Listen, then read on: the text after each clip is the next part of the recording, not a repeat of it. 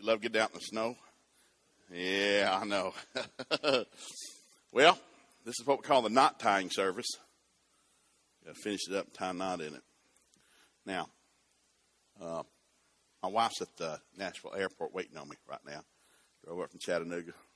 She was going to go back with me. Then we weren't. Then we were. Then we weren't. And we are. So I'm going to meet here at the Nashville airport. We're going to drive to Memphis tonight so we can get my daughter's car back. I got to speak at a church tomorrow night over in Sand Springs, Oklahoma. And we were talking. She's I love her. She said, "Now, Joe, you make sure you finish strong." Well, honey, I was kind of planning on slacking off tonight. You know, it's kind of snowy and cold. I'm going to wear my jeans. She knows I'm joking. But anyhow, I was coming back from Fort Sill, Oklahoma. Vietnam War was winded down, and I got my draft notice. And I come from a big military family, and so all my uncles got me and said, "Well, so we're going to get you signed up in the Army Reserve." And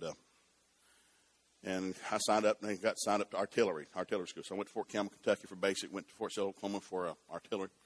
Flying back Chattanooga after I finished my 8 weeks out there, and I've got my dress green uniform on, and Memphis has got a lot of military bases, naval bases in Memphis, of all places, and got a Marine base there. And so I'm sitting there in the airport waiting to catch my plane, and I'm excited to go home. Had been home in 8 weeks, and I've got on my dress green uniform. I got my National Defense ribbon, got my expert badge. I was the expert with M16. I really liked M16. That's a fun weapon to shoot until somebody shoots back at you. Yep, squirrels, deer, and rabbits don't shoot back. People do. Just a thought for you. Anyhow, I'm sitting there, and this young Marine sits down next to him, and he was coming back from Vietnam, going home to visit his family. And number one, his uniform's beautiful. The Marine uniform is just gorgeous, you know. And he's sitting there, and he's got a rainbow hanging off his chest. He didn't look that old, but buddy, he's got some stuff. And now I'm in a military family, but I never ask a lot of questions. You know, I just hear my uncles tell stories, and I'm trying not to stare at him, kind of looking, you know. Man, he's got a lot of stuff. And finally he caught me looking, and I felt embarrassed. I said, "I'm sorry to be staring at you." And just, "Well, what is all that stuff on your chest?" He said, "Well, these are campaigns I've been sent into." And he basically went through them in a summary statement. He said, "We went here and whipped them, went here, whipped them, went here, whipped them, went here, about got whipped, we finally whipped them, whipped them, whipped them, whipped them, and whipped them." And I remember I sit there just kind of embarrassed. I said, "Well, I signed up." And I remember how embarrassed I felt to wear my dress green uniform with nothing but that one ribbon. They give you that red and yellow National Defense ribbon just for signing up. And I remember how embarrassed I was, like, "Good Lord, get this off of me, or get me something on here. You know, get me somewhere where I can whip something, get something on here. I got to take this off. This is embarrassing to walk around men who've put their life on the line, and I've just signed up." You know, it's a guy thing. And, you know, you go to somebody's house, and they'll tell you, "Shot that, killed that, beat that to death." Well, you come to my house, "I shot that, killed that, and I beat that to death. And that's bigger than what you shot, killed, and beat to death."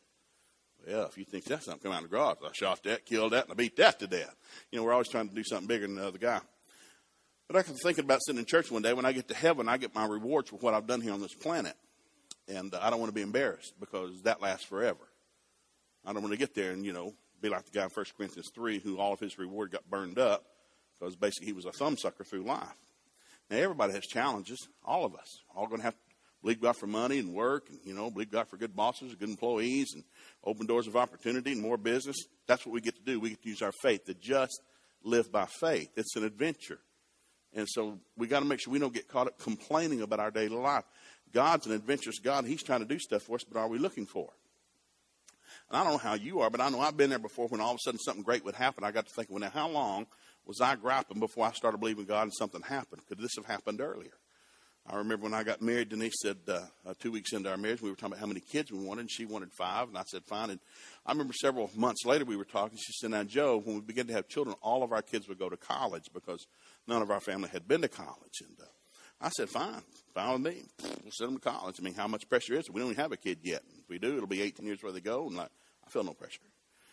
Well, the kids begin to come, you know, like rainwater out of heaven, and they're starting to get older. And I remember as Sarah went into her high school year, it was a sophomore year. Freshman was part of the junior high. Denise said, now, Joe, you know, Sarah's going to college in 3 years. Where's she going to go, and how are we going to pay for it? Well, at this time, I'm trying to buy a bigger vehicle so we all have something to ride in. I need a Suburban, not a pickup truck. You know, I need more bedrooms and tennis shoes and braces on 3 crooked sets of teeth. They're outgrowing their clothes, especially as females. They want nicer clothes and other stuff and perfume, you know, and earrings, and they want to get their hair done. I mean, I go to a barbershop. I pay $12. They want to go and pay $80. And I thought, oh, my Lord, you know, and then college. And I was already starting to think about retirement. I got to start saving some money. College, how am I going to pay for college? And so I remember thinking, I got to do something. So I began to investigate, you know, where they could go. And I thought, well, they'll go over here to Oklahoma State. They've got a campus in Tulsa. Denise said, no, they're not going to Oklahoma State. They're going to go over here to Oral Roberts University, which is in Tulsa. Well, that's a private school. Oral Roberts University, why are they going there? Because it's a better school. I want them to go to that school. I said, well, we don't need to send them there. That's a private school. That's expensive. We can get them into Oklahoma State for about $1,800 a year. I don't know how much that is over there. She said it's $8,700 a year. Well, we're not sending them there. I said it just out loud. Why not? I believe that's where God wants them to go. And they better get a job and pay for it. You know how men can get. We protect ourselves by getting arrogant and loud. Well, you know, I'm married to a good woman, so she didn't back up. She said, well, you better figure it out because that's where they're going. Well, I realized, oh, dear God, you know, and of course she wouldn't kiss me for a few days, and she's mad. I like kissing her. And just try to be honest. And so, I got to do something. So I began to investigate. So I went over to Oral Roberts University and met some people and, you know, tried to find out how do you apply and how do you get scholarship, what's available, can you get government loans, and where do you get money to come to this expensive place. And I began to pick up some books and read, and I realized, well, and one of the books I read said, go meet somebody at the financial aid office, because usually people who work in the financial aid office of a university are mothers or fathers, usually mothers, who are working there so their kids can go for free. Because usually if you work in a university, that helps your children go for free. And sure enough, I went to the financial aid, Oral Roberts University, and there were 18 women working in the financial aid, and all of them are moms. And I happened to know one. I met one. Her name was Barbara, and I thought, hey, Barbara, I said, what do you do? Well, I'm here because my two sons are going to the college here, and they go for free if I work here. Now, she's working for minimum wage. But she didn't have to pay the $8,500 a year for her two kids for 4 years. So that's a good $80,000, you know, swap out. And I said, well, I'm interested. You know, I've got kids coming. She said, well, how many kids are you planning on sending here? I said, I don't know. I guess 6. I said, I need some help. I need to know where can I get some money and some scholarship. And so she began to tell me what I could fill out, where I could go, and what I can do. And she said, well, you know, most scholarships based on the ACT, SAT test. I said, that test you take your senior year? She said, yeah, but you really ought to take it your junior year. You ought to back up and kind of practice because you're not trying to pass the test. You're trying to get a high score. Heathens give you money for a high score. I thought, oh, I never thought about that. I just tried to pass it so I could get in. And so then she began to say, we also have scholarship money that kids win, but they don't show up and take it, and we have to disperse it to other people. I said, well, who gets it? She said, well, whoever asks for it. I said, no, explain that to me again. There are kids who get scholarship money to come here from other organizations, but if they don't show up, the university gets the scholarship money and they get to keep it. And you give it to who? Whoever asks for it. Well, I mean, do you have to fill out a form to ask for it? No, you just come in and ask for it. We've got a yellow pad, and you just sign your name. And I was the 18th parent to sign my name on a yellow pad to ask for extra scholarship money. We got some, by the way. And so I remember I went over and I met another school administrator who used to be involved in college recruiting. I said, how do you get kids into college and get scholarship money? And he began to help me out. And so basically it's a 3-year process, but I began to get some scriptures, put them on a yellow pad and an 8.5-limb piece of paper, and I had them on a corkboard in the kitchen. And it was about favor. God, I thank you surround my children with shield of divine favor. People like them, they don't even know why. You're going to open doors no man shut and shut doors no man can open. I want my kids to go to college and scholarship because my wife wants it. She wants it. I want it. We're going to set ourselves in agreement. We're going to believe for that. Well, for 3 years, we began to pray for scholarship money. Well, now my oldest daughter's a straight-A student. She always was. And I thought, well, there's going to be no problem here except in algebra. She kept flunking algebra. So we had to go to summer school because you can't pass the ACT test unless you know algebra 2 because the math on the ACT test is all algebra 2. There's no trigonometry. There's no calculus. It's algebra 2. So, man, we can't do this. We've got to pass algebra 2. We've got to get that score up. And then I began to realize, well, let's just start early. So you can take the PACT and the PACT starting in the 7th grade. So I just made my kids take it. Starting in the 7th grade, you're going to take the PACT and the PSAT. What for? Because you're going to college. How do you know? Mom said so. My kids asked me one time, did God tell you that? I said, no, Mom did. Second best thing. Mom told me, you're going. You know, so long story short, my fourth daughter will graduate in May. And between the four of them, depending on how you add the scholarship money versus the low rate loan stuff we got, was just a little over $150,000. And so... when test gets out, we'll owe $5,400 out of 4 kids still. That's it. All went to a private university. 2 went to Oral Roberts, 2 went to Lee University, both very expensive schools. But we won't owe them any money come May. Why? We started believing scholarship money. For how long? 3 years. And I'll let you know something. Until Sarah enrolled, I didn't see one dime of that money. She enrolled, and she got half off on her ACT test, so she was real smart. She worked at the daycare center for half a day to pay for the other half of her tuition. They both lived at home and drove back and forth to campus. Well, Jessica started in the next year, and it's like, well, you know, what are we going to do for her? Because she's not a straight A student. She's a B student at best, and they don't give scholarship for Bs. Well, maybe we can get her on a basketball scholarship. So we kept going over and asking, so we trying to get a basketball scholarship. And Jessica was a good basketball player. She was honorable mention All-State her junior year. She was a three-point shooting champion in the state of Oklahoma her senior year. She scored more three-point shots than anybody. She was good, but she wasn't fast. Jessica's quick, but not fast, and she's short, 5'6". And so most Division I colleges aren't looking for a 5'6" player unless you're just incredibly good. And Jessica's good, but not incredibly good. Well, we're believing God, so finally, just as time to start college. Sarah's going with, we got half a scholarship. She's got half a job.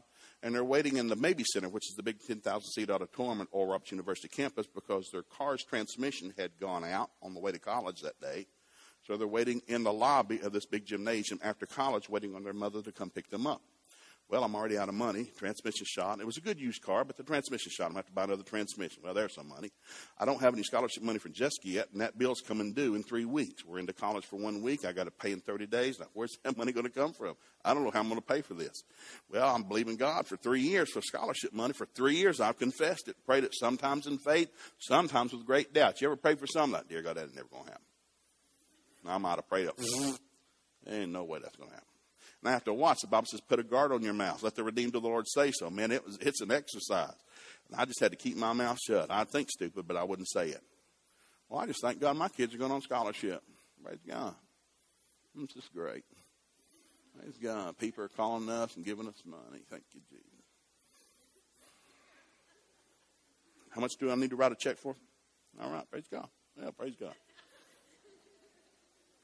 Well, that day, they're waiting on their mother to pick them up. They're sitting in the Mabee Center, and all of a sudden, out of the double doors of that big 10,000-seat auditorium comes a fellow high school student they went to high school with, who's also in college, and all the administrative offices are in the basement of the Mabee Center. And he comes out, hey, Sarah, Jessica, how you doing? Hey, how you doing?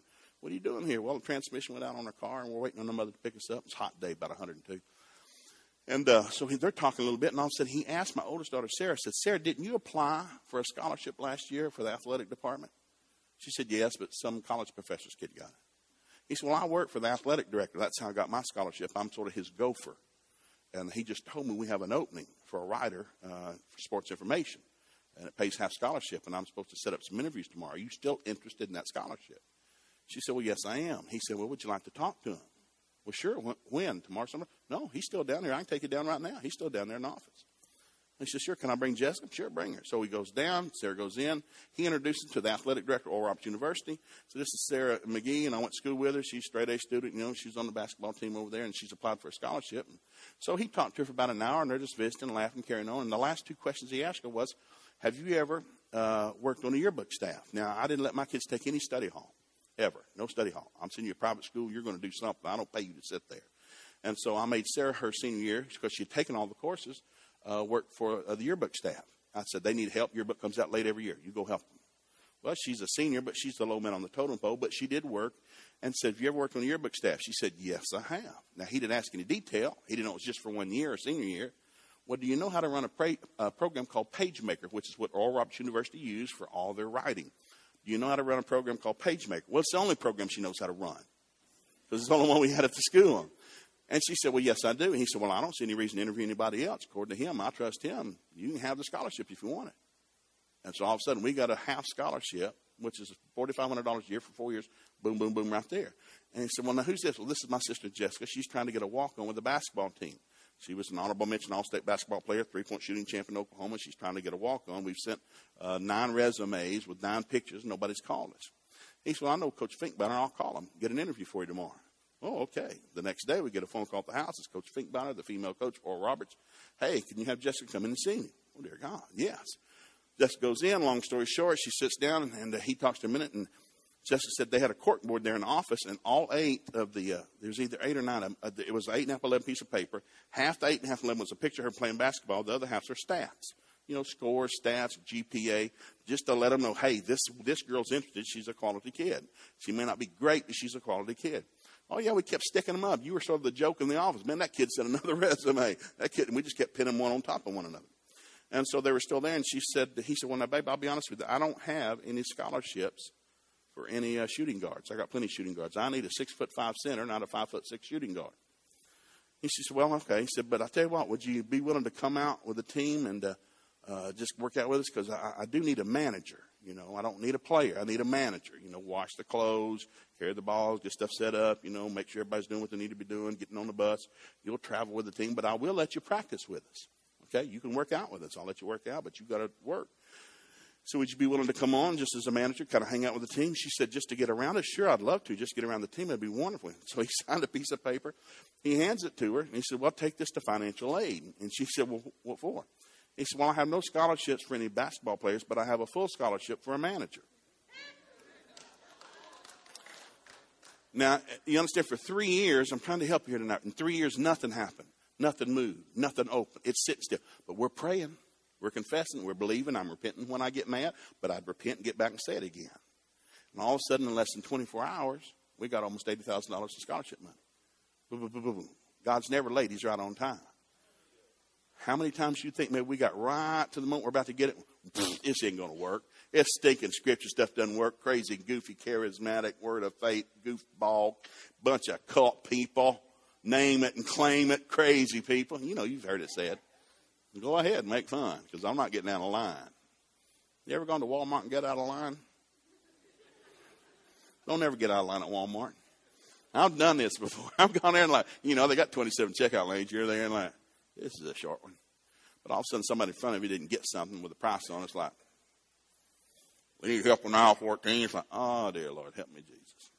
Well, you look over and that aisle's moving, so you get up and you hurry and you run down like a Christian, you get in front of everybody, because that line's moving.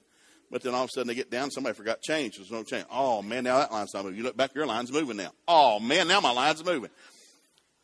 There's somebody who tell the kids, when you get in line, don't get out. Stay in line. You believe in God for something? If you haven't heard him say no, you keep believing for it. I don't care if it looks like it's past due, overdue, outdated. No, God, you promised it.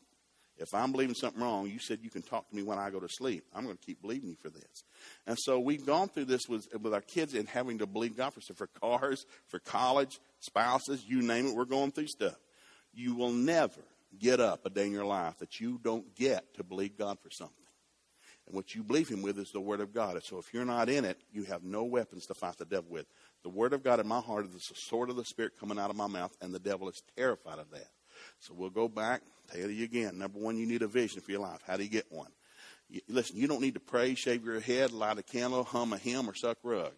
Just get a pencil, piece of paper, order some Pepsi and pizza, and just start writing. Lord, here's what I believe I'd like to do.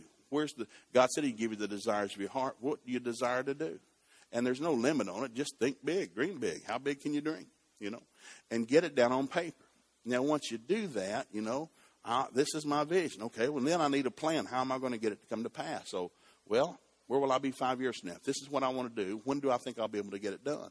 5 years, 10 years, 20 years. So you start to write down a plan. Well, you know, can't do it today, but I can do this today. But a year from now, I should be able to do this. In 2 years, this. And you write a plan.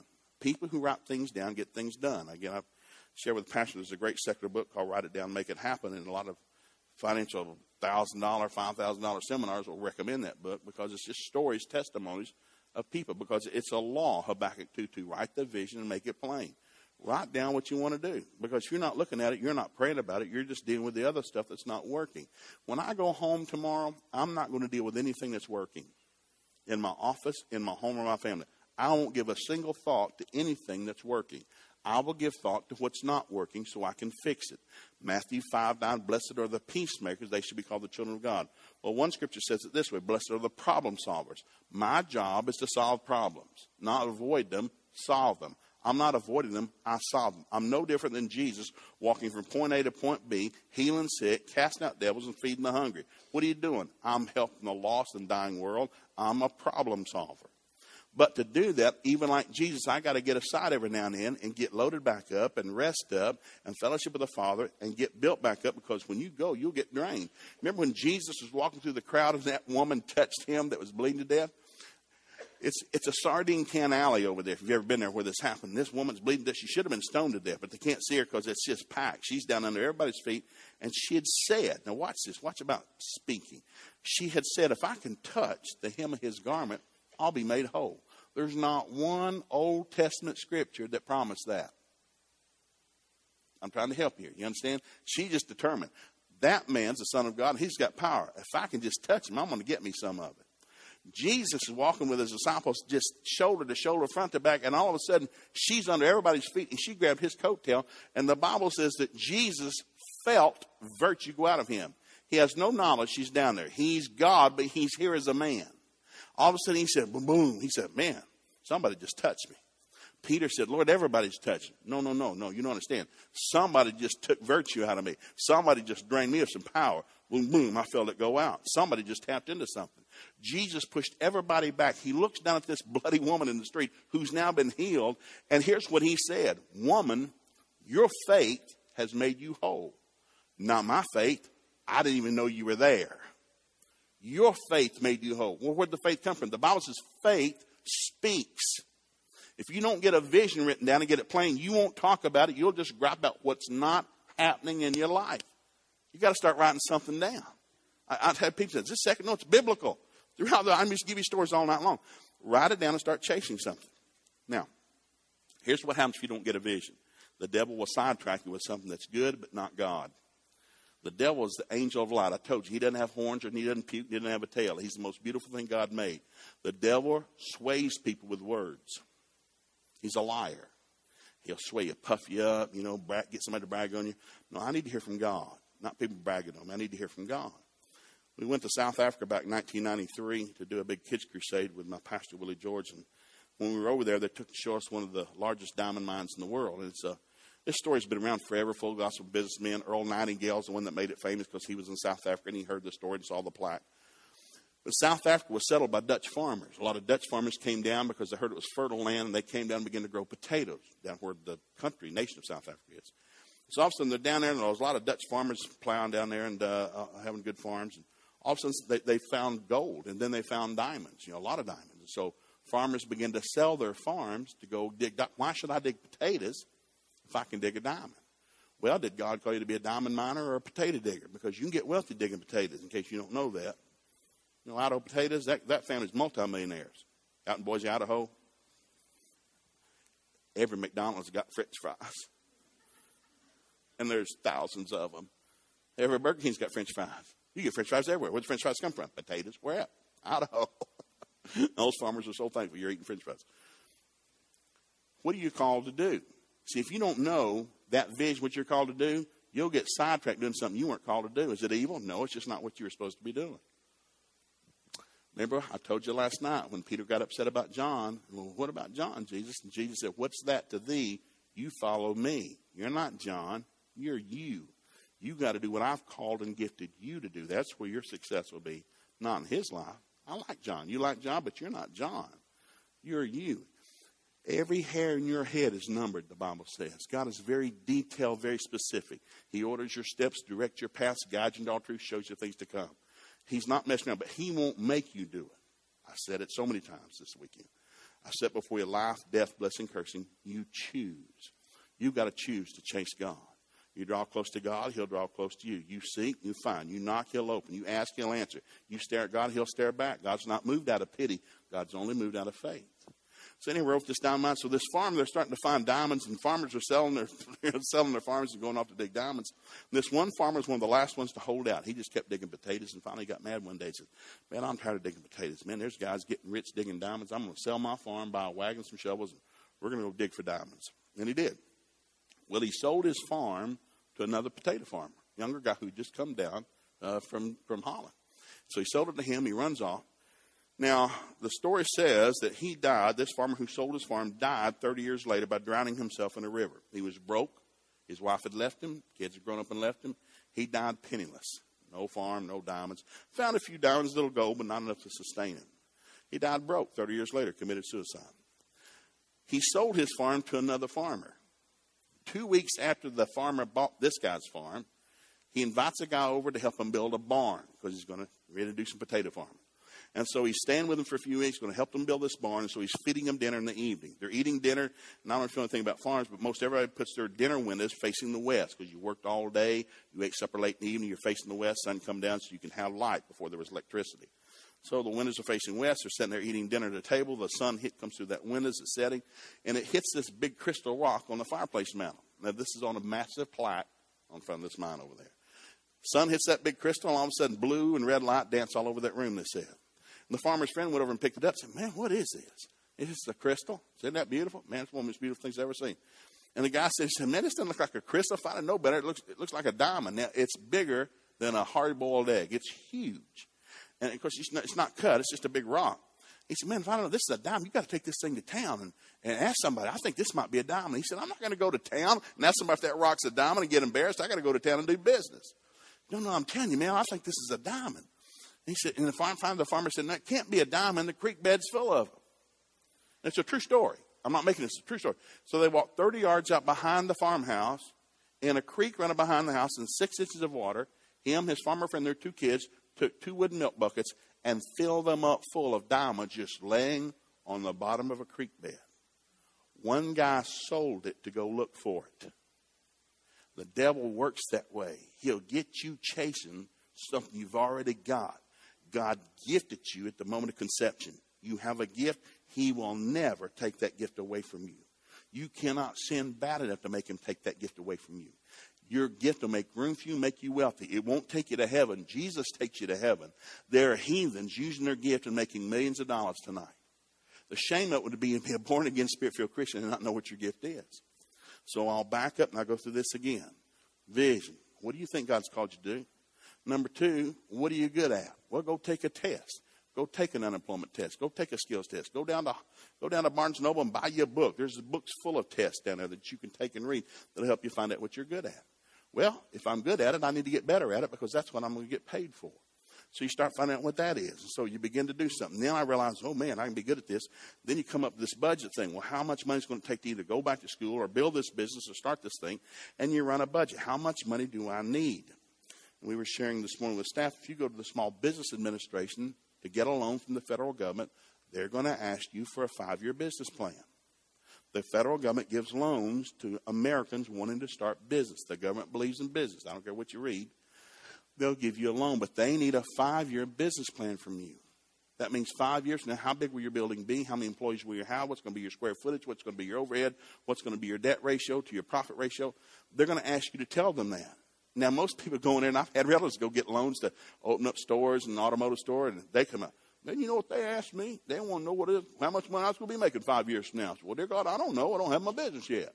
They wouldn't give me a loan. That's right. The government gives loans to vision, not to want-tos. You got to have a clear vision. And they'll give you the forms even to fill out. Here's what I'll be and what I'll be doing. And then one of the requirements they ask you for is to go visit 3 competitors. If you're going to open a dry cleaning, a hardware store, you're going to open a business, a gymnasium, they're going to ask you to go find 3 people already doing what it is you want to do and go visit them. As iron strikes iron, so the countenance of a friend. Even the heathen government understands you learn by watching other people. You don't have to be arrogant. Go learn from somebody else. Go ask questions. When I became a children's pastor, I've never been a children's pastor. I've been an engineer. I don't know anything about kids. I got 2 kids. I've already messed them up. I don't know. But I'm hired to be in charge of children's ministry. And it was just crazy. They shouldn't have hired me. I have no skill in this. I took pastoral in Bible school. I don't know anything about kids. But it was the opening they had, and they thought I was a faithful tithing member of the church, and I've been to Bible school. You'll do good. Everybody likes you, Joe. I said, well, liking me is one thing. Me doing a job is something else. And so I remember I asked my pastor, I said, well, will you give me a couple of weeks to go visit some other children's ministries in Tulsa? So I went to 10 different churches that I thought had great children's ministries. Took 2 weeks. Took guys to lunch, looked at their building, looked at their paperwork, what curriculum are you using, what kind of puppets, what kind of stage, how do you do this thing? You do an hour, 30 minutes, what do you do? And so in 2 weeks, I learned how to do children's ministry, not in Bible school, but by watching other people who did it. When I was an engineer with Olin Mathieson, we'd go visit our competitors. at least 3 times a year. I remember we went down to Southwire down in Atlanta. They were our biggest competitor. I remember we went in to visit them, and we just went. We didn't make an appointment. We just showed up. And so, can we help you? So, we'd like to see your engineer, production engineer. And sure. And so, Bill Clark, my boss, who was our engineer, and me, we went in. He kind of helped. He said, "Yo, Bill Clark, I'm Joe McGee." He said, "We're from Triangle Wire and Cable up in Sykeson, Missouri." "Oh, yeah, Triangle. We know you guys. We're one of their competitors. Little competitor, but we're a competitor. So we'd like to come down and just take a tour of your plant, just see how you do, because you guys are our biggest competitor, and you're doing it better than anybody else. We just like to take a tour." And he just stared at us for a minute. "You're kidding. No. You're the best. We just thought we're going to go learn from the best. We just thought maybe you'd give us a tour and show us what you do and how you do it." Now, this is our competitor. You'd think, say, "Get out of here, you heathens. You're not going to steal our ideas." He just grinned real big and said, "Well, come on, I'll show you something." And he was so proud. He gave us a 3-hour tour, bought us lunch. One of the things we learned, by the way, we were making, see this wire right here? This is real fine braided wire, copper wire. It's real small, very small. And there's 24 wires braided together. They're almost like sewing thread. And so when you make that, it's copper, you know, it stretches. Well, when you put it on a spool, when you pull it off a spool, it's hard to pull it off without stretching it beyond its diameter. So, man, we're messing this up trying to braid it, you know. Well, what they'd done, they'd come up with 2 giant nose cones like the front end of a big jet. Big nose cones. They had them side by side. And instead of rolling the wire off, they put it off like a spool of thread. They turn the spool sideways, and then they put off some slack, and then they start running it, and it would come off a spool of thread, and it would whip off that thing around that big cone. And it didn't bother, the tensile strength didn't bother. And they can, where we were running at 1,200 feet a minute, they're running at 4,000 feet a minute. And so we took that back and we ran it at 4,000 feet a minute. And the guy said, you know, the CEO said, "Where'd y'all learn this?" "Southwire." "How'd you find out?" "We just went down and asked." He just laughed. "You just asked?" "Yeah, we just went and asked. And they showed it to you?" "Yeah, people love to tell you what they're good at." I just gave you a great secret. People love to brag about themselves. Don't show up and start bragging. Show up and start asking questions. Humble yourself. God exalts the humble, not the arrogant. Quit showing up, sucking the oxygen out of a room, and ask some questions. "Hey, how you do that? Man, that's good. I hear you do that real good." People love to brag about what they're good at. It's the way God got it set up about how you learn. So, come back here to the money thing. Now, I'm going to recommend, years ago when we were struggling financially, I was flying through Dallas Airport, and I picked up a book. Couple of school teachers up in Indiana, and talked about how both of them are very strong Democrats and loved Democratic government, and they believed in, you know, little different things than I believed in. But I read it and had 3 kids and how they made it financially, became multimillionaires. And I thought, how'd they turn their life around? He said, well, he read 64 books on finance. He said, I realized I'm ignorant. I have a degree in education. I know nothing about money. So it took me 2 years to read 64 books on money. I just started buying secular books. You know, how do you handle finance? There's a lot of good books. You go down to the bookstore, there's lots of them there. I thought, well, if he did it, I can do it. Evidently, I'm ignorant when it comes to money. I love Jesus. I go to church. I pay my tithes. I try to save. But, man, I don't make much money. I'm not doing well with my money. What does he know? I don't know, because it's always something natural. So I didn't read that many. I think it was 57. I didn't read 64. I read 57 books. Now, what I'm doing tonight, real second, you can come see this in just a minute when I finish. Of the 57 books I read, this is my favorite one. I read a lot of good books. I like them all. This is my single most favorite book I ever read on money, right here. And it's called Wealth Happens One Day at a Time. Brooke Stevens, a wonderful, godly, Baptist tithing woman who grew up in Harlem, writes for the New York Times and Wall Street Journal. And she has written one of the greatest, easy-to-understand books. Now, it comes off my shelf. Now, all these pages are yellow. And the reason I like this is because it's just one page. It's full of just one-liner ideas about money. How you get loans, how you improve your credit rating, you know, how you make sure you're paying greater, you don't get a credit card with 27% interest, how you get a good car loan, how you go get a good home loan, how you can, and it was just practical. I thought, oh my goodness, this woman saved me thousands of dollars. I remember I called because, you know, if you get a new house, you got to pay a mortgage insurance on that in case you default until you get a certain amount of the house paid for and that loan paid down. Well, I didn't know that. And so I remember when I read that, I thought, well, shoot, I need to call my mortgage company and see if I have to pay that. And I said, hey, I'm Joe McGee. This is my loan number. Do I still have to pay that extra mortgage insurance on my house? And he said, well, how long you had it? And I said, well, we've had it about, I think that time we had it about, 15, 16 years, I guess, 30-year loan. So, well, can we call you back? Sure, 3 days later, call back. So, no, Mr. Gee, you don't have to pay that anymore.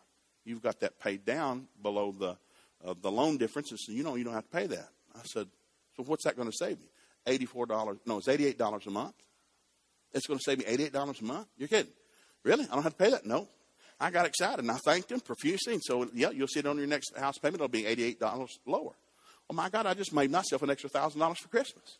I'm so proud. I told my wife, hey, you don't believe what I did today. Bought this boot, man. I saved us $1,000. Christmas, we're going to have an extra $1,000. What happened? I said, well, I found out we didn't have to pay this, and they're going to take it off. She said, well, you know, this is a wife who's going to help me. She said, well, how long have we been paying it? We didn't have to pay it. I don't know. We'll call them back and ask them. Maybe they owe us more money. I was feeling real good as a man there for a minute. Now I felt like a little 5-year-old boy again. Okay, Mommy, I'll go call them. I'll get back with you. So I went and called, and they said, well, I've been paying 8 years that I didn't have to. And I said, do I get a refund?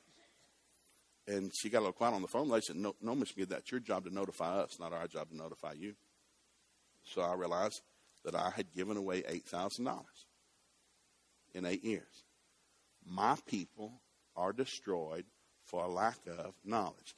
Now, you can bind the devil and plead the blood and rebuke it all you want. Sometimes it's just ignorance. You know, money's a big deal.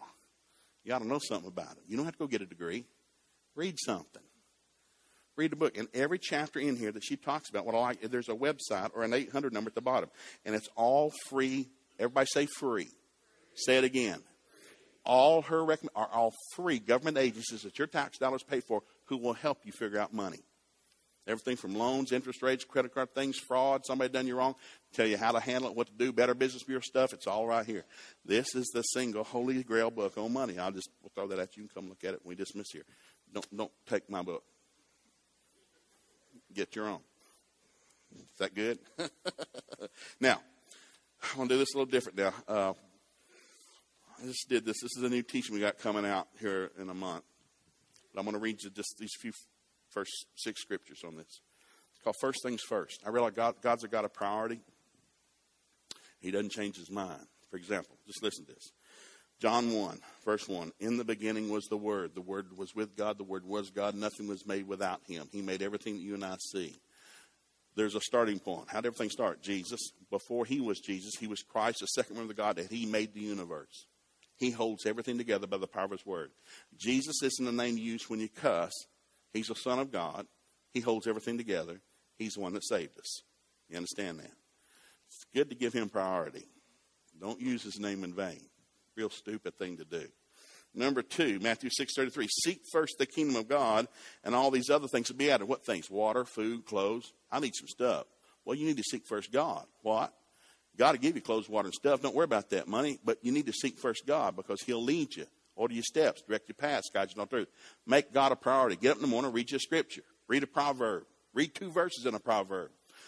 Say a 60-second prayer. Father, I thank you. I'm going to commit this day in your hands. You're going to order my steps, direct my paths, guide me in all truth. Show me things to come, surround me with the shield of divine favor. I think of my seed is going to be mighty upon this earth. Wealth and riches are going to be in their house. Their righteousness is going to endure forever. Lord, my kids are surrounded with the shield of divine favor. Going to bring great honor to the family name. I just spit stuff out just to get me going. You know what? If you'll just spit something out for about 30 seconds or 60 seconds, you'll start thinking of other stuff, and you'll catch yourself driving to work, and you've been praying the whole time. It's like, man, I must be behind because I'm still praying about stuff. Really, because your spirit will kick in. Boom, boom, boom, boom, boom, boom. Oh, it's incredible. Third scripture, Matthew 12:28. This is the first of all commandments. What is it? To love the Lord your God with all your soul, heart, and mind. I'm to love God. Jesus, if you talk about loving God, how do you love God? Well, John 15, Jesus said, don't tell me you love me. Show me you love me. My greatest commandment is to love God. How do I do that? I love you, God. No. Don't tell me. Did you not read where I told you don't tell me? My wife says, Joe, don't tell me. Show me. I love you, Denise. Show me. What's that mean? Well, I'm a lover, a leader, and a provider. Love sacrifices. I need to help out around the house, do the dishes. I've got a male apron. I wash dishes because I like playing kissy face at 11 o'clock at night. And if she's had to do the dishes, the laundry, help out with the homework, get the kids' clothes ready, she sits down on the couch at 11 o'clock at night, tired, greasy, dirty, and mad. If I've been taking a nap and eating extra chocolate cake and watch a football game and I'm feeling good, she don't want to play kissy face. She wants to slap me with a ball bat. So we were coming out of a marriage seminar one time in Springfield, Missouri, and we were coming out, and the lady, it was about sex and marriage. It was a three-day seminar. This is a college professor. She said, today we're going to talk about sex and marriage, 50-minute class. And here's how she opened up that session. She said, well, dishes, diapers, dinner, and sex, one's about as much fun as the other. Now I'm sitting there with Denise. She's pregnant with our fourth daughter, I thought. And it's packed. There's 1,200 people in this auditorium. I said, what did she just say? And Denise didn't want to smile. Shut up, Joe. You're about to learn something. And in essence, the teaching was this. Men do what they want to do. Women do what they have to do. Men and women come home Monday afternoon. Wife's got to get dinner ready, help the kids with the homework, get the laundry done, find out if they get their homework right, get them ready for bed, make sure they're all bathed. You know, husband sit down, watch food, watch Monday Night Football, and take a nap and drink 3 iced teas. You know. And so today said, John, let me interpret for you as we were walking out. Let me interpret what you heard in there today in case you don't understand it. If you want me to play kissy face at 11, I need you in the kitchen with an apron on at 7. And I went and bought me an apron. It's a guy apron, but I got one. And I do dishes, and I do laundry, and I do dry cleaning. I play kissy face. Anyhow, 1 Timothy chapter 2, verse 1, I exhort that first of all, supplications, prayers, and intercessions, the giving of thanks be made for all men. Why? So I can lead a quiet and peaceful life. If I'm not praying for those over me, I won't lead a quiet and peaceful life. I don't want to put bumper stickers on my truck about my president or my congressman or my senator. I'm commanded to, first of all, pray for them so I can lead a quiet and peaceful life. You prayed for them because you love them? No, I didn't vote for them. Why do you pray for them? I want a quiet and peaceful life. Really? Yeah. So I pray passionately.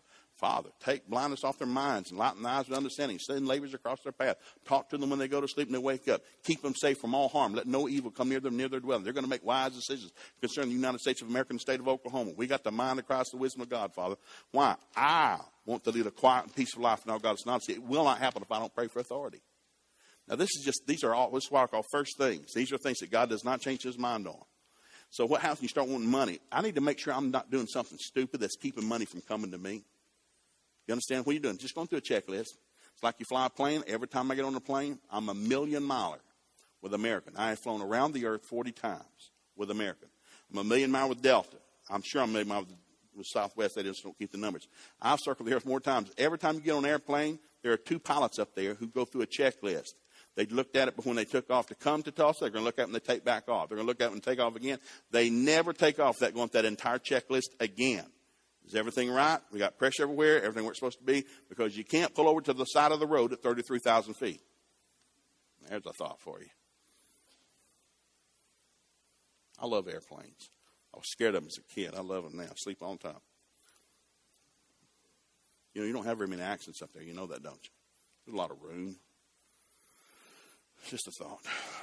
Ephesians chapter 6, verse 1 through 3. Children, obey your parents in the Lord. This is right. Honor your father and mother, which is the first commandment with a promise that it'll be well with you and you have a long life. Well, I want it to be well with me. I want to be wealthy. I want to live long. What am I supposed to do? Honor my mom and dad. And what if they were mean, ignorant, drunk, and fornicating, dork, snoping, beer selling, and crazy people? I'm to honor them. I'm to honor the office of my parents. I may not hang out with you or eat lunch with you, but I'm not going to dishonor you. I'm not going to cuss you out, talk bad about you. Father, bless them. They didn't know any better. Help them. They were blinded. The devil was blinded their minds. They didn't have anybody training them. They didn't know how to train me. Lord, help them every way you can. I plead the blood of Jesus over their mind. Take blindness off their mind. Forgive them their sins, Father. Order their steps. Direct their path. Draw them out of your goodness. If I pray for them, it will be well with me, and I'll live long. You understand about priorities? What are we talking about tonight? Money. Well, I work hard. You know how many times I've said that? Well, I work hard. I work real hard. My wife said one time, well, you need to work smarter, not harder. I need to make a bumper sticker out of that. Mark 13, verse 10. This gospel must first be preached to all nations. First be preached to all nations. Then will come. Well, there's first things first. Now, let me give you this list right here. This is the one for my kids. This is for Sarah through John. 7 bad career decisions.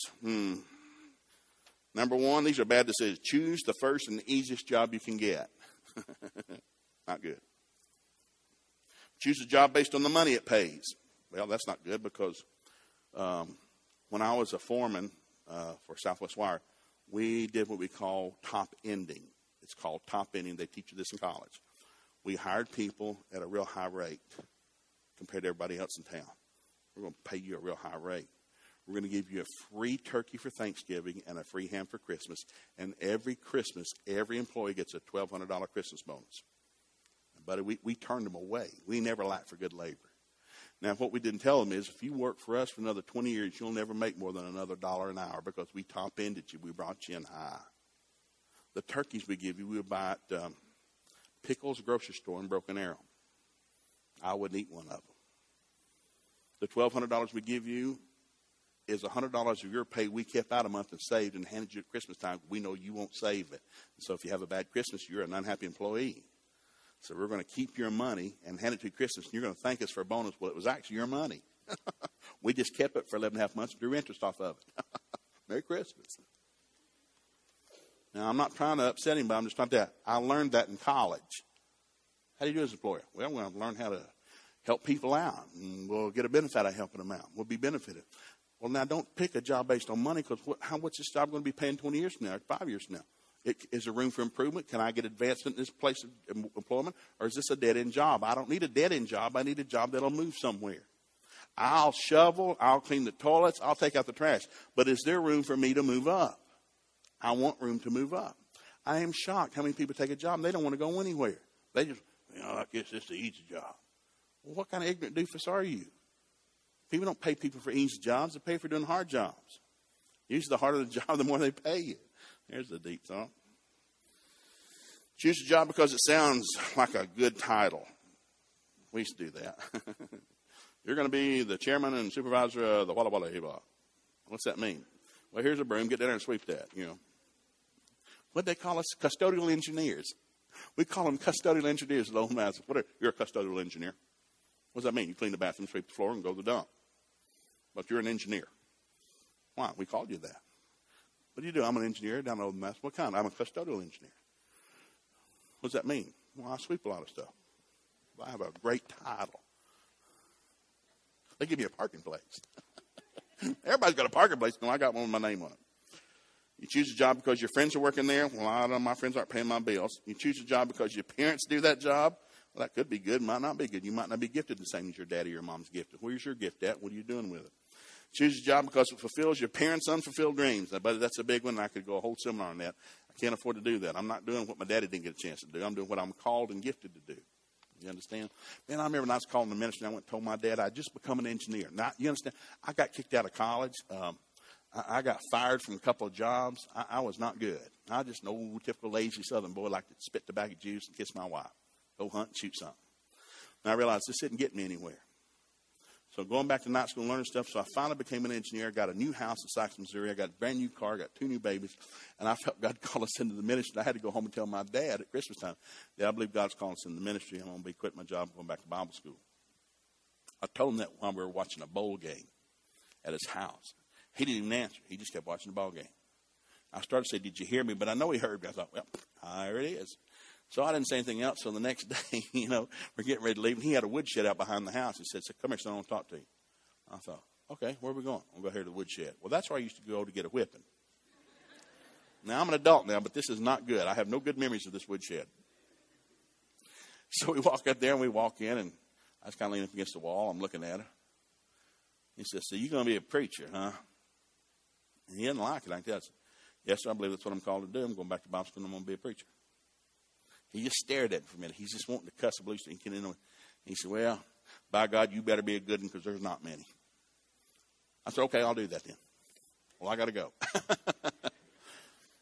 He stayed mad at me for 3 years until finally, we got on the staff. We started doing stuff. He came out and saw the church we were working at, what we were doing. And we stood out in front of the City of Faith after my baby had been healed of spinal meningitis. He'd been in intensive care for 10 days. And, he never cared for Oral Roberts. He said, what kind of nut names a building after him? Named the whole school after him. You're supposed to wait till you die to do that. I said, well, he's still alive. But I figured since it's his school, he probably just named it after himself. Like Kinko's, I guess. I don't know. I don't know how you do that. So anyhow, after my baby had been healed and we'd been that in 3 days, he is for the first time in his life, he hugged my neck in front of the City of Faith and said, son, I'm awful proud of you. I believe you've heard from God. Now, sometimes you're waiting on affirmation for what you're doing, and you may not get it for a long time, but you've got to obey God. You understand that? Nobody's going to obey God for you. You've got to obey God for yourself. What are you called to do? What are you supposed to be doing? And the last is you get a job because you have the minimum ability to do it. Oh, I don't like that. That's not good. Now, Give you this right here. Now, this is the last two chapters in this book. And here's what I want to give you now about your gifts. We read last night about, you know, your notebook you put together and writing your name and all those scriptures and about taking it. We talked about work, but I want to give you this right here tonight. This is about goal setting. That's what we're kind of talking about. If I never give you another thing, you've got to learn how to sit down and write a goal for yourself. Don't think, well, is it right? No, just write something down. I'm working with one of my daughters on the phone today that's having a big job change thing coming up in her life right now. This thing about the power to get wealth, there will always be an economy. Luke 17, we'll eat, drink, marry, and giving in marriage.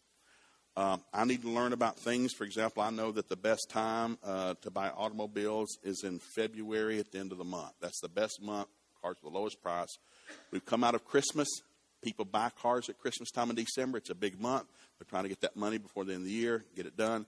January's a horrible month. February's starting to come back. If you're a car salesman, man, then in February, you're not eating too good. And they're going to make a deal. So the greatest month to buy a car is the end of February. Now, that's just carnal knowledge. You understand that? So you go in. So I remember we bought our son's truck, man. I remember they were begging us to buy that truck. And so we're getting ready to buy this. I got about $12,000 budgeted for this thing, for a good used pickup truck, because I wanted to get all the way through college in it. I said, no, we're not getting anything more than $12,000. Okay, I want a good truck, but not a great truck, but a good truck. You understand? It's a college truck. Then your next truck you buy yourself. So we're looking at it. So we're down there looking, and of course, the prices are cut. And so we're looking at this truck, and it's about $13,200. Well, it's close enough. And I'm like, so you like this truck? And he said, how come we can't get a new truck? Well, because you're 18, and it's your first truck. My first car was given to me. It was worth about $300. If it didn't have tires on it, it wouldn't have been worth that. So you're getting a really stinking good deal, okay? So I need you to appreciate this, okay? And John's always been a hard worker. He said, well, if we're paying this, why don't we get a new one? I said, and so every time we go to the car lot to look, kind of let him kind of be involved, he's always looked at the new ones. I said, John, get away from me. I'm not buying you a new truck, but I'm just down. And I'd laugh about it because I try to lighten stuff up.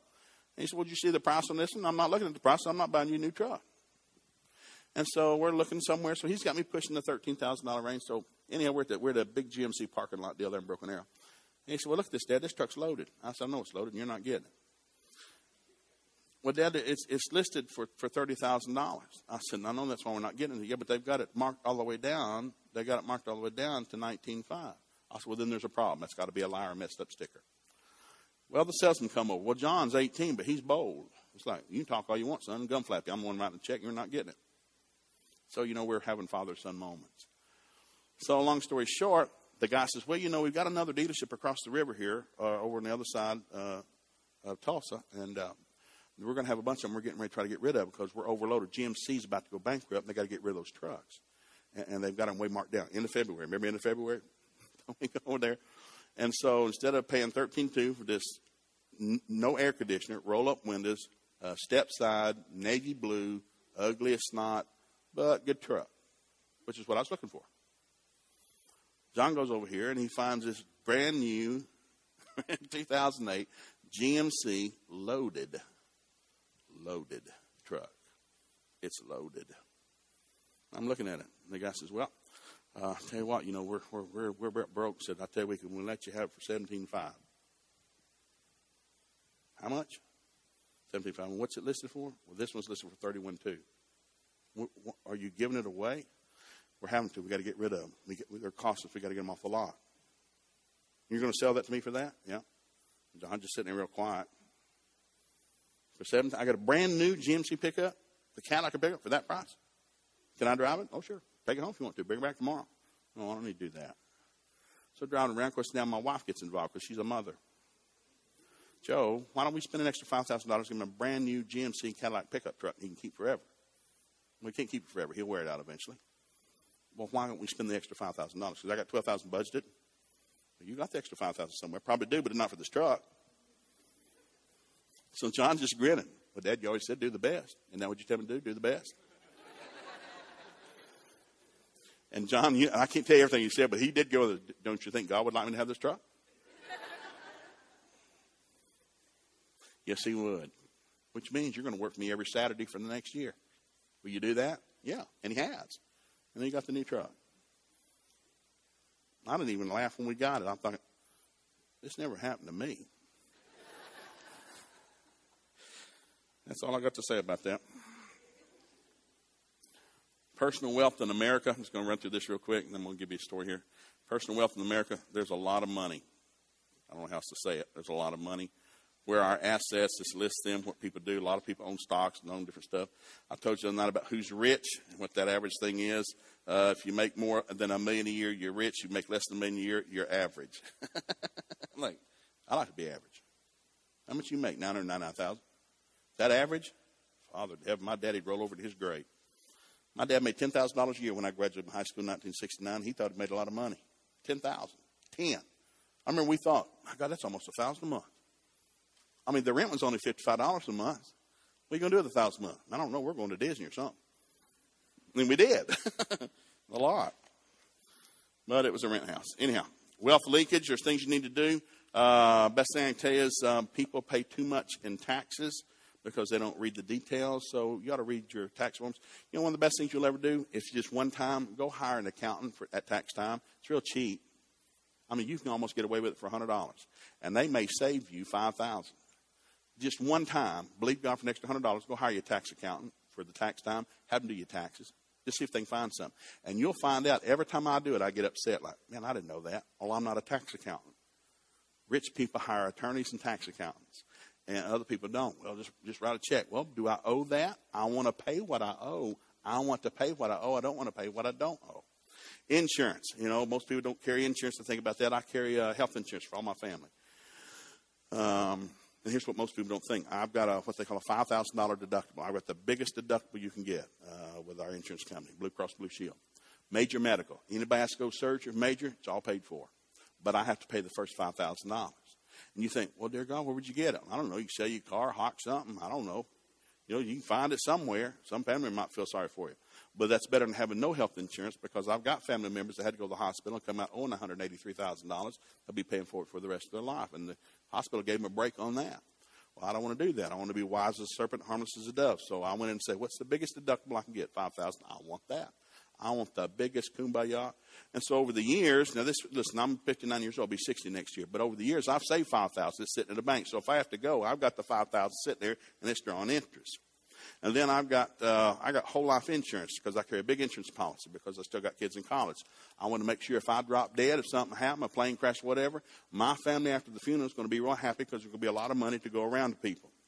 Because I've got money set aside to pay off any debts I've got, homes paid for, college tuitions paid for. I could get a new car for the family. I got money set aside, investments that'll draw interest they can't touch. I've already got it locked up.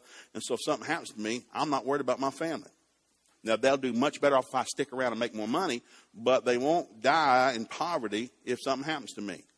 But I had to make plans. So, for example, right now, I got the worst kind of insurance. I got whole life. That means I want the kind of insurance that pays after I'm 70. Most insurance is cheap, because once you turn 70, it doesn't pay anything. That's because, you know, pays for you when you're young, you got kids.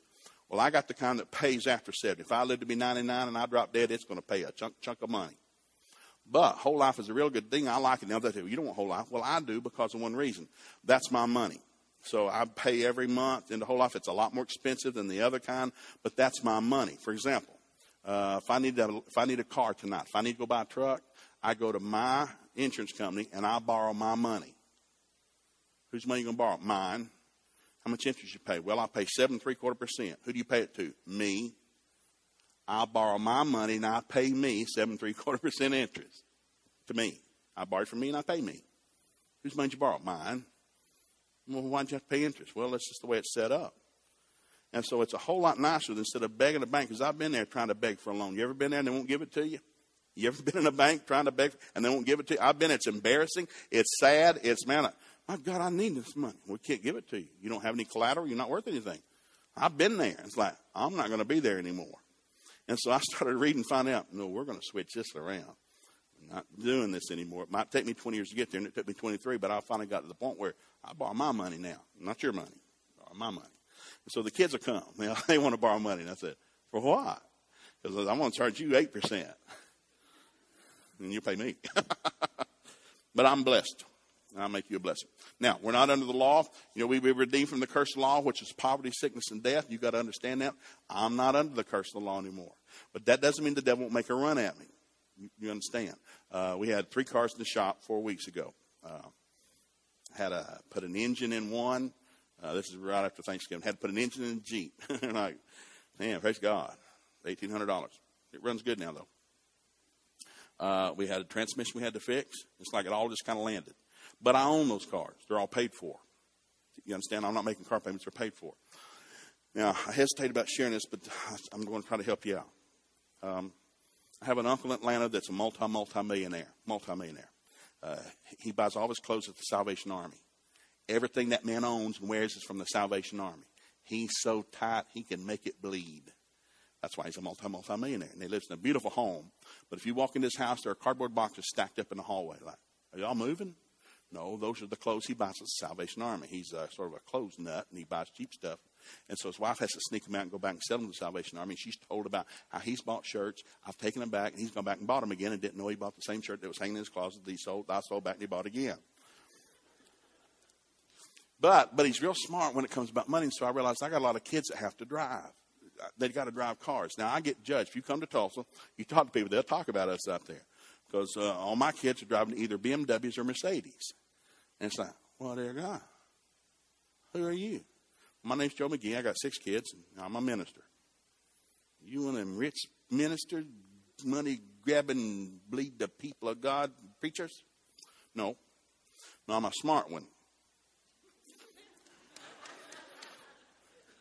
Because I paid less for my BMWs and Mercedes than you did for an old Chevrolet, I guarantee you. And so I've taught my kids how to do it. For example, Jessica, that's making the big money now as an accountant. I said, now, let me tell you something about Mercedes and BMWs. They're German-built cars. Most of them average 435,000. BMW average 435,000. Mercedes get 512,000. That's the average we have to replace an engine. That's better than the Chevrolet or Buick. Now, I love Chevrolet. Drove Chevys all my life. Got a Ford pickup truck, Ford F-150. My pickup truck, I paid $5,000 for at an auction. It had 193,000 miles on it when I bought it. It has 398,000 on it now. I've never done a thing that changed the oil every 3,000 miles. The reason I bought it at the auction is because it's a supervisor's truck for the department, Oklahoma Department Highway. And so a supervisor drove up down the interstate in Oklahoma checking on workers. The state owned the truck, state bought the truck, and they changed the oil every 3,000, and they keep the maintenance up. There's not a fancy thing about it. It's a beige truck with no chrome anywhere. Beige truck. Big, long bed, no bed liner, roll-up windows, roll-down windows with an AM radio in it. It's got an air conditioner that'll freeze meat. This is incredible. It's got 2 gas tanks. Fill her up and drive forever. So I knew when I bought that, I understood because I did some research about buying used vehicles. So I've never bought a new vehicle. I buy used vehicles. And I know they have taken good care of that truck. It's got 193,000. I don't care. I love that truck. And so I bought it at 193. I gave 5,000 at an auction because nobody wants to buy it. Oh my God, I'm buying no thing. Got almost 200,000 miles on it. I will. All my BMWs, Mercedes, all had well over 100,000. They're still running real good. Wow, those engines last a long time. How do you know that? I did some research. I got a little BMW race car driver, mechanic who works on all my vehicles. Every time I buy a used vehicle, I take it to him. I write him a check for $100. Anything major wrong with this car?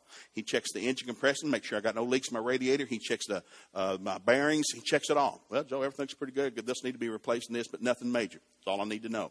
I don't trust the dealership. I trust my mechanic that I pay $100, and he says, you're in good shape. I checked 27 things, you're in good shape. So I remember one I bought one time. He said, Joe, the radiator's about to blow in this car, and it was a beautiful car. A little BMW, had 87,000 miles on it. I'm getting it for a great price, and because it's a 4-door, and people buy one, they want a sporty car. They don't want a 4-door. I do. I don't care. It's 4 doors. I love 4 doors. It's cheaper insurance. It's, you know, you don't have to pay as much insurance. So I paid him $100. I said, Joe, that radiator's about to blow. I said, you better tell him. So as I'm pulling back into the lot to buy it, because the guy's excited, because I'm excited about getting the car. It's a great price. As I pull into the lot, that radiator blew. It looked like Old Faithful. I pull in. I said, your radiator's bad. And what they'd done, they'd plugged it. I said, you know, I took it to my mechanic and said, you've plugged it 8 times. You got lead plugs in it. It's a bad radiator. You need to replace the radiator. I'll buy it. And so they did for free. We ate dinner that night. I paid for it instead of a radiator. Do you understand? Knowledge. And so I remember when I started buying these cars, people looked at us, how come you drive all those cars? Well, Jessica just bought a new Mercedes. It's 8 years old. And one owner car had 89,000 miles. The lady that drove it was 64 years old. She didn't work anymore. She'd been retired. Her husband left her a lot of money. And she bought her a new Mercedes. She traded it in. Well, people who buy Mercedes are wealthy people. Poor people don't buy Mercedes. What kind of doofus does that? I remember how I made fun of them. You're got ignorant Mercedes. They're a bunch of stinking rich people. Well, I've been researching the engine. I knew they ran. So I went in and said, look at this. So I'm looking. So sitting on the lot down there, I said, look, Jessica, here's a good one right here. Beautiful, immaculate. Backseat hadn't been set in. Oh, my goodness, just immaculate. So I took it to my mechanic and said, Joe, it's an incredible car. I don't think she ever got it over 50 miles an hour. It's incredible. I know. I think it's a good deal. And so she's working a deal with them. So they got the price. It's listed at $24,000. We got it for $9,000. Jessica just made her last payment on it today. Took her 6 months to pay it off. It looks brand new. You can't tell what year they are. They don't. You can look like an 8-year-old Mercedes. Immaculate, beautiful, little sporty thing. 320. People like, my God, how much they? What kind of raise did they give you? How much you make? And people are judging. You know, I ride my cars cheaper than anybody because they're going to last a long time. Make my kids change the oil in it. Know how to check transmission fluid. Check the oil. I'm not tending to go buy one. I'm trying to tell you, I've tried to learn from me coming out of poverty. My daddy never bought a new vehicle his whole life. Ever. I bought a pickup truck, Chevrolet pickup truck, Newton Chevrolet in Chattanooga, $2,349. Didn't have an air conditioner, but it's brand new. I was the first one in my family. When I drove home that evening, all my aunts, uncles, and cousins came to my house, my $55 rent house, and we had a picnic, and they all sat around my truck like Jesus had come down or Santa Claus had landed in my front yard.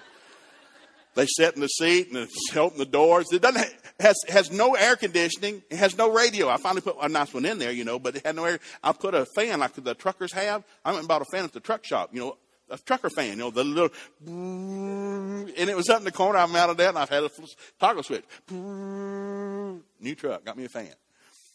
They loved that truck like nobody bought anything new. We had to break that old curse of poverty off of us. But I've told my kids about their banking, about watching the interest rates. Don't take that credit card they send you because, well, no interest. Yeah, and read the detail. Read the fine print because in 6 months they're going to charge you 27% interest.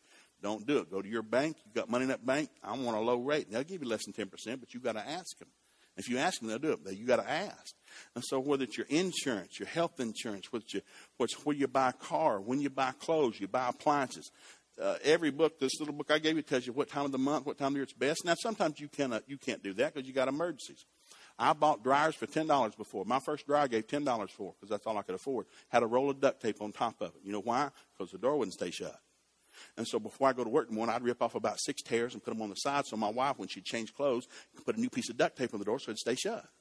So after a while, that thing gets hot. It was just matted up. In front of my dryer, what is that? Well, that's duct tape stuff on it. It's fine. We'll scrape it off and put another piece on there. Because for $10, I don't care. I don't care what it looks like. That's a $10 dryer. Now today we got a real nice dryer that you load in the front. But the point is, start where you are. Start where you are. You got to start somewhere. It's your vision. I need a vision. I need a plan. How am I going to get there? 5, 10, 20-year plan. I need to start praying. If I start doing those 3 things, stuff will start to happen. Get a book. They're free at the public library. You can read this book at the public library for free, right here. Wealth Happens One Day at a Time. It's the easiest read you've ever done. Just you're not interested in everything in this book, just what you're dealing with right now. What are you dealing with? Well, this. Well, read about it. There's a federal number. There's 800 numbers. You can call the federal government. They'll help you with it. I'm having problems with this. Well, we'll help you. We got people that the government has that'll help you do stuff. And it's free. Don't stay where you are. Let's finish this year bigger than we started. I want you to stand up.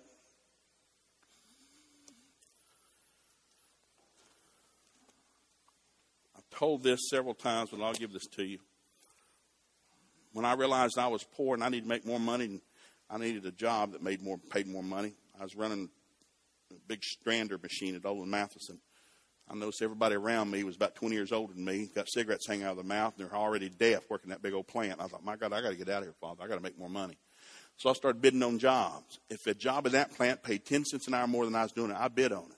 And I noticed people that would come up to me when I would, because it was a union shop, and I'd go down where you punch your clock every day, and it was swing shifts. And if any job in this big old plant, 300 employees, if any job paid 10 cents more than one I was making, I signed my name on it. Now, I didn't mean I had the seniority to get it, but I'm just trying to move. And I was shocked how many jobs I got when people had more seniority, but they didn't want that job because they'd say stuff like, McGee, you don't work over there. That's a hard job. McGee, you don't work down there. It's too hot. McGee, you don't work down there. You know who the foreman is. My God, he's mean as the devil himself. And they always had an excuse for why they didn't want to move up the food chain. And I didn't realize humans were that lazy or that unmotivated. I said, I have a lot of hobbies. Work's not one of them. I work for cash. Now, you can make a bumper sticker out of that if you want. Well, I finally moved up and became a furnace operator. Furnace operators, there were only four of them. I'm making less than $4 an hour. They made over $8 an hour. They're the senior guys. It's a great job, but it's hot, molten aluminum, like sitting on a volcano down there, and it's hot and sweat bullets. And so nobody wanted to work down there. Well, I did. And so I realized I read the union manual that you had to promote from within the department. There's only six people in that department, a janitor, four operators, and a foreman. Foreman got promoted to sales. They moved to operator to foreman. And I knew that if you're a janitor, you get promoted to an operator. Well, I realized that, so I went and bid on the janitor's job. I took almost a half a dollar cut in pay from running my stranders. And I went down there and became a janitor in the melt cast. And I signed up. People go, hey, McGee, you better do something. Somebody signed your name up for the blanky to blank job. You know what they call it. For the blanky to blank job down there as a janitor, man, you better get your name off that. And I said, no, I signed it. Dear God, you want to be a janitor? Yeah, I do. And I didn't tell them why. Don't ever keep your stuff to yourself. Don't blab everything you know. Dear Lord, have mercy. Yep, I want to be a janitor. I like that job down there. And so they made fun of me, told stories, wrote my name on the bathroom window about stuff that you can't repeat in church. Well, so I got that job because they fired the janitor. He was lazy and he was smoking dope behind the building, and they hired me. Well, I get to go to the dump twice a day, and that was fun because you get to throw those big fluorescent lights. They're like spears. Like Star Wars, before Star Wars. I love throwing those things away. So I cleaned the toilets, emptied the trash, went through the thing, helped them up there, load those big sides up for them for the operators to run. Well, they made the foreman, the operator foreman, that there's an opening. Well, several guys in the whole plant bid on that job. Well, I bid on it. Well, they gave it to another guy. I went down to the union that evening. I said, he can't get that job. That's my job. You haven't been here long enough, McGee. No, that's my job. You have to promote from within the department. It's in your union manual. No, it isn't. Yes, it is. And I opened the page. I remember page 28. I remember. No, you have to promote within the department. The only other thing in that department is janitor. That's my job. And they got mad. And they cussed a little bit and said, we'll get back with it. And sure enough, the next day they came and they cussed me.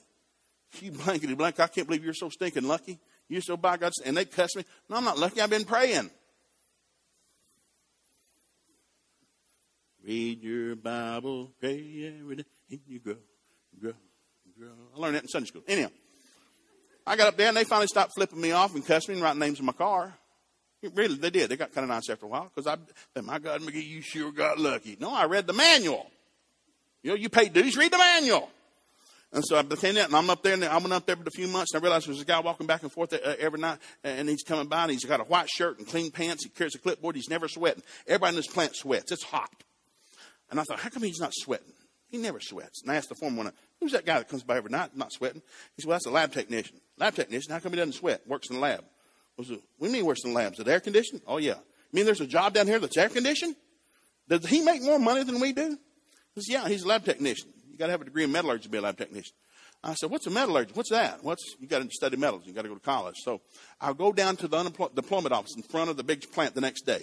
By the way, they make moon pies there today. The home of the moon pie is that plant.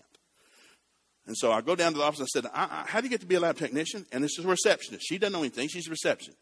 Hey, how do you get to be a lab technician? He said, well, you got to take a test. Well, when do you give tests? Well, we're giving one next Thursday. I said, can I take it? She said, well, I guess. But you'll probably need to sign up. And she had a clipboard, and there were 17 names typed up on it. They're going to take this test. She pulled out of a file. So I guess you can sign your name. I signed my name. I wrote 18, Joe McGee, signed my name. Well, somebody saw it handwritten. They went and retyped it so that it made it look official. The next Thursday, I get off work at 3 o'clock. I go down to the employment office at 4 o'clock for Olin Mathieson. I walk in. Everybody's in there with a coat and tie on. These are college graduates, coat and ties, degrees in metallurgy. I walk in. The guy giving the test said, can I help you? Because I've been sweating. I've been on that big hot furnace all day. My clothes are white with salt from sweat. I said, I'm here to take the test to be a lab technician. He said, I don't think so. I said, yes, I am. I'm Joe McGee. And he's looked, and sure enough, my name's on the list, and it's been typed. Well, I guess you are. Well, have a seat. And so I remember they handed me the test, and I sit down, and of course, they handed me the test. Well, it's on metallurgy. I don't know what metallurgy is. It's about using a micrometer. I can't spell micrometer. We didn't have any micrometers in my high school. We had some wood and some welders. They didn't have no micrometers. And so I'm looking at it. So there's 100 questions. You answer them A, B, C, D, A, B, C, D. You get choices. So I'm looking. I look at the question 1, question 2, question 12, question 40. Like, I'm just reading. I'm reading Greek. I don't know what this is. Well, guys were taking the test. College graduates were taking the test. Well, shoot, got to do something. So I went up to A. I went number 1 A, number 2 B, number 3 C, number 4 D, number 5 A, number 6 B, number 7 C, number 8 D. I took the test, and I got up 25 minutes later, and I went up and I handed it in. Well, everybody's looking at me. My God, he's a genius. So 2 weeks later, I'm trying to help you. I'm trying to help you. You're going to have the greatest year of your life in Jesus' name. You have not wasted your time coming to church. God's word is going to bear fruit in your life. You're going to have opportunities you've never had before this year in Jesus' name. God needs you blessed so you can be a blessing. We've got a lost and dying world that needs our finances, but you've got to get them first. Oh, Father. 2 weeks later, I'm up working the furnace on day shift. Foreman, Mr. Red, he comes in. McGee, what'd you do? And it's nuts. What? What'd you do? They want you down in the lab. What'd you do? Oh, I took a test to be a lab technician. You ignorant blankety blank, get down there and get that taken care of. So I go down to the lab. I'm hurrying. I go down to the lab. I walk in. Oh, my God, I loved it. I'd never been in. It was heaven. It's immaculate white. It's air conditioned, stainless steel. The floors you could eat off of. Whoa. They played classical music in there. We didn't hear classical music in the plant. There's 5 different country stations playing. We're boot scooting. And so we're eating that nasty pineapple and cream cheese sandwiches out of the machine. They're eating corned beef on rye and listening to classical music. They're playing a game called cribbage. Cribbage? Is it cabbage? No, it's cribbage. I never heard of cribbage. I thought, my God, I've gone to heaven. And so I walk in and see Redline. He's he was the chemical engineer for Ola at that time. Crew cut, haircut, smoked a lime green pipe. He helped develop the heat shields for the space shuttle before there was a space shuttle. Very brilliant man. He said, sit down, Joe, because I'm sweating. I got my old blue, nasty, skanky thing, and I was sweat white on it, and he's puffing that pipe. He said, why do you want to be a lab technician? I said, well, I have a lot of hobbies. Work's not one of them. I want to make money. And so I hear you make money than we do out there, plus the air conditioning here. You're eating that corned beef on rye and listening to classical music. I don't understand it, but I sure do like it. He said, you know, you weren't supposed to take this test. I said, I wasn't. No, Joe, you need a degree in metallurgy to take this test. He said, do you know what you scored on this test? I said, no, I guessed at everything. I figure I got a 50-50 chance of getting 50. Now, I wasn't trying to be arrogant. I'm just trying to ease the tension here because I don't know what's going on. I'm praying, and who knows? He said, you scored a 9. Now, I didn't even get it. It didn't even dawn. I thought, because I'm used to being rounded up because I wasn't very good in school. I thought, man, they rounded it up. 9. He said, yes, out of 100, you got 9. He said, Joe, don't ever gamble. You're not any good at it. He said, I'm looking over your personnel file, which he had to get to do the interview. He didn't know who I was. He said, are you not happy working here at this plant? Because I've been there 3.5 years. I said, I love working at this plant. But why do you keep moving around? Because every job I took paid a dime more than the last job I had. I have a lot of hobbies, and work's not one of them. I'm working for cash. He said, well, I got a problem. The plant manager's on to me because floor blue-collar guys don't like our white-collar lab guys, and our white-collar lab guys are rude to the blue-collar guys, and I got a liaison problem. Plant manager's been on, and I've got to thinking, you've run everything out there. You got a good reference from all the foremans. They all seem to like you. I was thinking, we might do an experiment with you. Would you be willing to come into the lab for 3 months? Let us teach you how to run all the machinery in here. Now, we're not going to teach you the formulas. I don't think you can learn it. You arrogant. I did learn them, by the way. Anyhow, but if you're willing to come and learn this, then we'd like to bring you in here and make you a liaison between the lab and the people on the floor because you seem to get along with everybody. Would you be willing to do that? Now, the first words out of my mouth was, I said, will I get a white shirt and some blue pants? Because my wife would be impressed if I went to work in a white shirt and some blue pants. He's puffing that pipe, and he said, don't push this, Joe. Don't push this. But I did. I got me a white shirt and some blue pants. 3 months later, I became the first 9-degree lab technician that I ever hired. There's 3 of us on every shift. It took 2 days working on shift to realize there was a senior lab technician. And I didn't know why. I do the same thing he does. I said, what makes you the senior lab technician? Well, because I'm the senior on this ship. Why? I can do everything you do. He said, well, it's because I can run the quantometer. The what? The quantometer. That's an amazing machine. They said there's only 2 in the state of Tennessee at that time, one at the University of Tennessee in Knoxville, one here. Quantometer takes a laser rod, and it burns a laser shot into you cut a piece of this big aluminum, and you burn that thing with that laser shot. and it measures how much, you know, manganese and silicon and all the stuff that's in there, and then it reads it on this big machine. I thought, man, this can't be rocket science. If you can read that, I can read that. So I'd stay over every shift. I'd stay over for about an hour. I'd watch them do the testing, because you always test at the beginning of every shift. I'd watch them. So for several months, I just stayed and watched. How do you run that thing? How'd you do it? What does that number mean? Why'd you write that down? How do you burn that? You have to sharpen that every time. So how long does it burn? And I'm just asking. So a senior lab technician's job came up 4 months later, and I went to Mr. Radlon and said, I want that job. Joe, you can't have that job. You don't have a degree in metallurgist. You can't run the quantometer. I said, yes, I can. No, you can't, Joe. I said, yes, I can. Come watch me. Well, he did. He gave me an hour. He made me test that thing, and I burned samples, and I read it off perfect. He just grinned and said, I'll get back with you. So I became the first non-degreed senior lab technician they ever had. Had I not been there as a senior lab technician, I would not met Bill Clark, who told me I was going to hell because I didn't, you know, lay hands on the sick and pray in tongues. You remember that story. Had I not met him, I wouldn't be in ministry today. He's the one that hired me as an engineer in Sykes, Missouri, and sent me back to night school to get my degree to become an engineer. If you don't start moving, doors don't open. If you're waiting on something, people all the time, they say this, well, I'm waiting on God. No, you're not. God's waiting on you. God's sitting down. It's in Revelation. He's sitting there. Angels are flapping wings. They're singing to him. He's waiting on you. Get up and start moving. Get you a vision. Make you a plan. Get you a budget. Scare the snot out of yourself. My God, how's that ever going to happen? Well, it will, because God is a miracle-working God. Joseph ended up running the most powerful nation on the planet after 20 years. Daniel, Shadrach, Meshach, and Abednego ended up running the most powerful nation on the planet after being made slaves. God is the miracle-working, profiting, blessing business if we'll trust him. Father, we thank you for the truth of your word that sets us free and keeps us free. This year, I commit our lives into your hands. And I declare by faith tonight that Jesus Christ is Lord over every family, over every individual here tonight. He's Lord over me, my wife, my 6 kids, our ministry, our business. He's Lord over this church, over these people, Lord. We confess the lordship of Jesus. And Father, I thank you because you're Lord. You're going to order our steps, direct our paths, guide us into all truth, show us things to come, talk to us when we go to sleep and when we wake up. You're going to surround us with a shield of divine favor. People are going to begin to look at us with a new set of eyes. Every need has already been met. We are your sheep. You are our shepherd. We hear your voice, the voice of a stranger we will not follow. Everything we set our hand to prospers. We thank you for it in Jesus' name. And everybody said, greatest prayer you'll ever pray over yourself is Psalms 34:11, which says this, Father, I give you permission to teach me and my family to fear you, for the fear of God is the beginning of wisdom. Psalms 112, verse 1 through verse 5. That wisdom will bring a long life, riches, and honor. You want long life, riches, and honor? Greatest prayer you'll ever pray for yourself or your family. I pray it every night and every morning. I'll pray it tonight. We're going to make it to Jackson, Tennessee tonight. I'll lay my head down after I kiss Denise, and I'll say, Father, I thank you for teaching Sarah, Jessica, Tessa, Denise. Now, I thank you for teaching us to fear you, for the fear of God's the beginning of wisdom. With that wisdom comes long life, riches, and honor. I say, thank you, Father. I'm going to sleep. And God gives his beloved sweet sleep. Give the Lord a hand clap. Amen.